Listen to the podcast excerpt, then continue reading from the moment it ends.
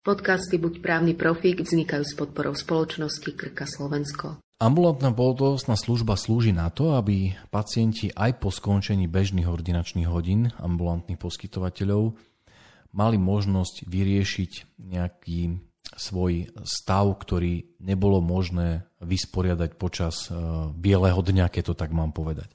Dôležité je povedať to, že Ambulantná pohotovostná služba neslúži na neodkladnú zdravotnú starostlivosť. To znamená, že naozaj v prípade, ak mám infarkt, tak eh, na to si mám zavolať záchranku, ktorá ma odvezie k poskytovateľovi ústavnej zdravotnej starostlivosti.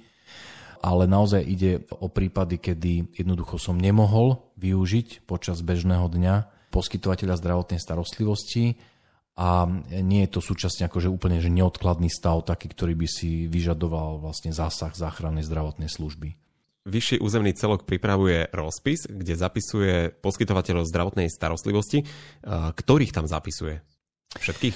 Ja by som ešte možno, že trošku ako sa vrátil v minulosti späť, že stroj času, teraz ideme naspäť, lebo táto téma je pre pediatrov a pre všeobecných ambulantných predospelých akože v podstate dosť citlivá.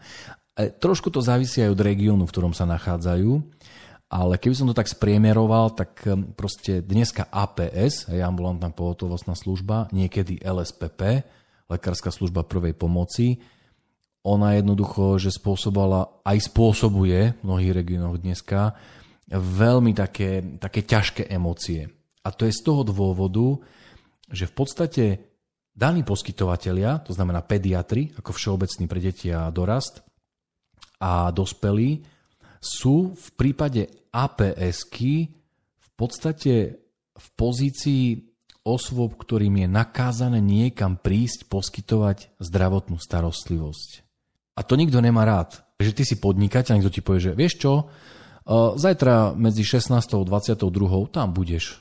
A ty povieš, že počkaj, počkaj, ale však ja akože už mám program ten ti povie, že hej, tak si ho zruž, lebo tam budeš musieť byť. Ako nikto to nemá rád, hej, že keď ti niekto hovorí, čo máš robiť, pričom ty môžeš mať iný program, alebo len nevládzeš, alebo proste máš iné povinnosti.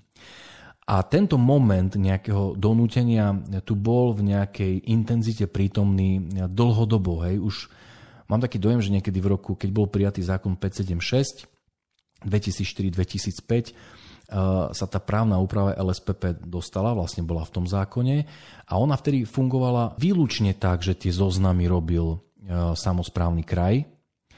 Dnes je to ináč. Hej. Dneska sa eh, vlastne pracuje s konštrukciou organizátora, to znamená, že poskytovateľia APS, ktorý jednoducho vyhral výberové konanie a poskytuje túto službu v rámci územného obvodu, ktorý mu je určený v nejakého pevného bodu, a on si má zabezpečiť vlastne silu alebo sily, ten personálny obsah na to, aby jeho tá aps fungovala minimálne v tom režime od 16 do 10 a počas pracovných e, dní pracovného pokoja tam je to samozrejme že dlhšia doba.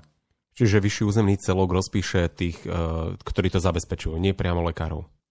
No a teraz vyšší územný celok e, po tej novej úprave, ktorá je platná nejaké 2-3 roky skoro už v podstate, on dohliada on dohliada a jednoducho on ako keby vykrýva biele miesta na mape, pretože samozrejme, že svet nie je ideálny a stáva sa, že organizátor nie je schopný zabezpečiť e, poskytovateľov, alebo teda nie je schopný vykryť všetky tie povinné časy svojimi ľuďmi, keď ich mám tak nazvať.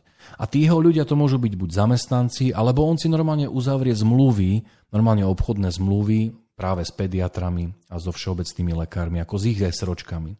Ale môže sa stať, že ak on nestihne, alebo teda nevie, nie je schopný úplne akože všetky tie termíny vykryť, tak on samozrejme to musí oznamovať e, v zákonom stanovených intervaloch na samozprávny kraj a vtedy nastupuje samozprávny kraj a tie biele miesta na mape vlastne vykrie svojim rozpisom. A ako by mal postupovať pri príprave tohto rozpisu? Tak v tomto prípade zákon mlčí. A to, je, to mi príde také akože, ako keby ne, buď nepochopenie e, reality zo strany zákonodarcu, alebo cieľené vyhnutie sa nepríjemnostiam. Pretože práve tento moment toho výberu bol takým často spomínaným takým bolestným momentom. Pretože Poskytovateľia niektorí mali dojem, že sú často vyberaní, potom sú poskytovateľia, kde lekár už má vyšší vek, už nevládze, sú poskytovateľia, ktorí môžu mať zdravotné problémy, sú poskytovateľia, ktorí majú deti. A preto vždy ten výber, že ako Vúcka vyberá z toho koša, toho konkrétneho poskytovateľa na ten konkrétny čas, vždy bol veľmi, ne, bolo to také bolestivé. A preto je pre mňa naozaj, že podľa mňa to je premeškaná šanca, ako upokojiť vzťahy, že v roku 2018 alebo 2017, kedy sa tá nová právna úprava dostala do 576, že sa tam neprijal nejaký mechanizmus, ktorý by jasne stanovil, že ako má samozprávny kraj postupovať, ako má rotovať, dajme tomu, tých ľudí. Či poskytovateľia môžu nejakým spôsobom namietať.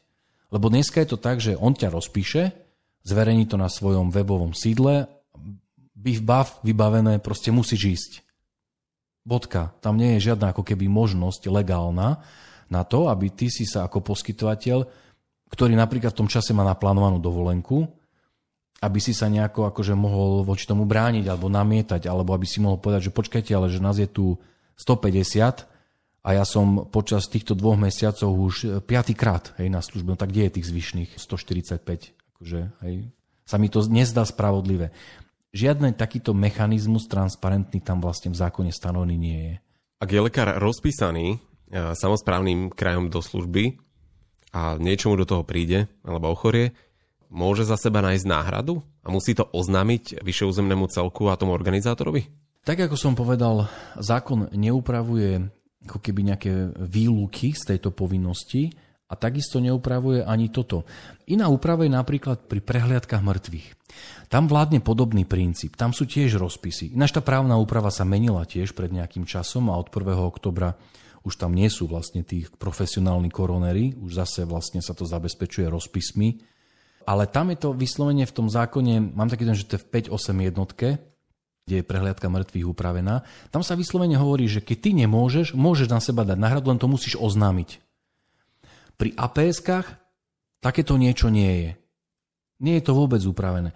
Dokonca ešte jednu vec je potrebné povedať, že zákon ukladá povinnosť tej služby, keď to mám tak povedať, pre poskytovateľa. To nie je povinnosť pre lekára.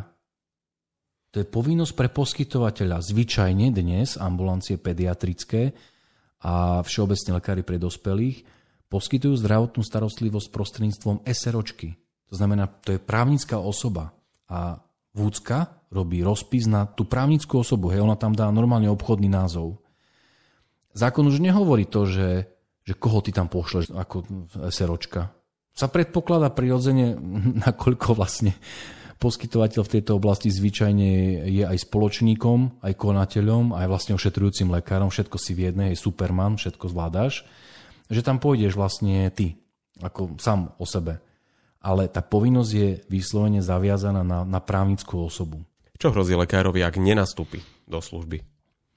Tak pokiaľ vlastne poskytovateľ, ktorý je rozpísaný, nenastúpi do služby, to znamená nezabezpečí to, aby v tom danom čase, kedy má ten slot priradený, bola zabezpečená tá osobná prítomnosť lekára e, na aps tak sa dopúšťa deliktu, pretože je to vyslovene povinnosť, ktorú stanovuje zákon o poskytovateľoch a tam mu môže samozprávny kraj uložiť pokutu. V prípade, že poskytovateľ, ktorý je rozpísaný samozprávnym krajom, nezabezpečí výkon poskytnutia ambulantnej pohotovostnej služby, tak e, vlastne takéto konanie môže predstavovať porušenie jeho povinností, za ktorý je možné mu uložiť pokutu až do výšky 3319 eur. Čo s lekármi, ktorí sú starší alebo majú malé deti doma? A nemôžu nastúpiť do služby, môžu požiadať o oslobodenie? Ja túto otázku rozdelím do takej právnej a metaprávno-sociálnej roviny. Právne je úplne bezpredmetné, či e, lekár, ktorý pracuje u poskytovateľa, ktorý by mal vlastne ako keby reálne si odpracovať tú službu na PSK, či má 80 rokov, alebo či má 26 rokov a trojmesačné dieťa doma. Toto zákon vôbec ako keby nerozlišuje. Preto ja som zdôraznil, že tá povinnosť je ukladaná poskytovateľovi. To nie je povinnosť e, konkrétnemu zdravotníckému pracovníkovi. A zákonu ako keby je jedno, že v prípade ambulancií je tým všetkým, tie úlohy všetky plní vlastne ten lekár, on aj spoločník, aj konateľ, aj vlastne aj lekár. Takže to nakoniec na neho padne, že to je taký trošku právny alibizmus, ale jednoducho tá povinnosť je viazaná na poskytovateľa. A potom tá druhá, tá meta sociálno-právna rovina je, že my vždy klientom hovoríme, lebo sa na, to, to, je, to je pomerne frekventovaná otázka, že naozaj, že napríklad mám malé deti, alebo mám postihnuté deti. Máme takých klientov, že majú postihnuté dieťa, ktoré si vyžaduje zvýšenú starostlivosť a jednoducho tá matka, ona z tej svojej ambulancie skutočne uteka domov. Pre ňu je naozaj veľký problém, hoci jeden deň v mesiaci proste to dieťa nechať. Alebo máme klientov, ktorí sú jednoducho naozaj starí a oni už nevládzu. Že my by sme mali byť šťastní, že ešte ošetrujú pacientov v rámci svojej ambulancie, a je na mieste sa obávať, že keď ich budeme zaťažovať, proste keď ich štát bude zaťažovať, čo je akože legitímne očakávať, tak ako áno, bolo by fajn tú aps zabezpečiť, ale keď ich budeme zaťažovať, že nám odídu. Z tej metaprávno sociálnej roviny my klientom hovoríme to, že viete, že na tom samozprávnom kraji sedí človek. Nerozhoduje robot. To nie je náhodné prideľovanie. Čo by malo aj svoje plusy a minusy samozrejme. Ale tam sedí človek. A ja keď si seba predstavím, že by som mal vyberať, čo je nezavidenia hodná vlastne úloha pre samozprávny kraj, lebo to generuje naozaj nespokojnosť na strane lekárov, ale keby som ja rozhodoval, aby som vedel, že z toho púlu, ktorý mám pred sebou, hej, čo vyberám z klobúka, ako keby ja rozhodujem, že vyberiem niekoho, kto mi napísal, že viete čo, že mám choré dieťa, musím sa starať, alebo napríklad, hej, mám naozaj starých rodičov, oni sú na mňa odkazaní, že mne toto skutočne robí problém. Že ja nehovorím, že nechcem chodiť slúžiť, ale pre mňa je skutočne problém. Prosím vás, berte to do úvahy. Z ľudského hľadiska, hoci podvedome to môže zahrať na city.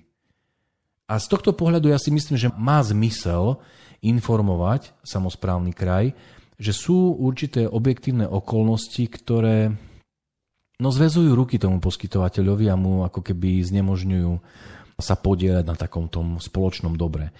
Lebo musíme si uvedomiť jednu vec, že naozaj my keď budeme zdravotníkov zaťažovať, e, tak sa bude stávať to, čo vidíme dnes. Oni budú odchádzať. Pravda je tá, že v zákone ten mechanizmus rozhodovania nie je, že je to úplne ponechané niekedy aj na svoju voľu. Čo je problém? Ja si myslím, že toto by samozprávne kraje mali mať vyriešené nejakou internou normou a mnohé možno aj majú, že ako vyberajú poskytovateľov aby nevznikali také tie dohady o nespravodlivosti, netransparentnosti a tak ďalej. Takže z tohto pohľadu ja si myslím, že samozprávny kraj by mal mať nejaké tie, tú svoju politiku doplňania bielých miest prijatú. Podcasty Buď právny profík vznikajú s podporou spoločnosti Krka Slovensko.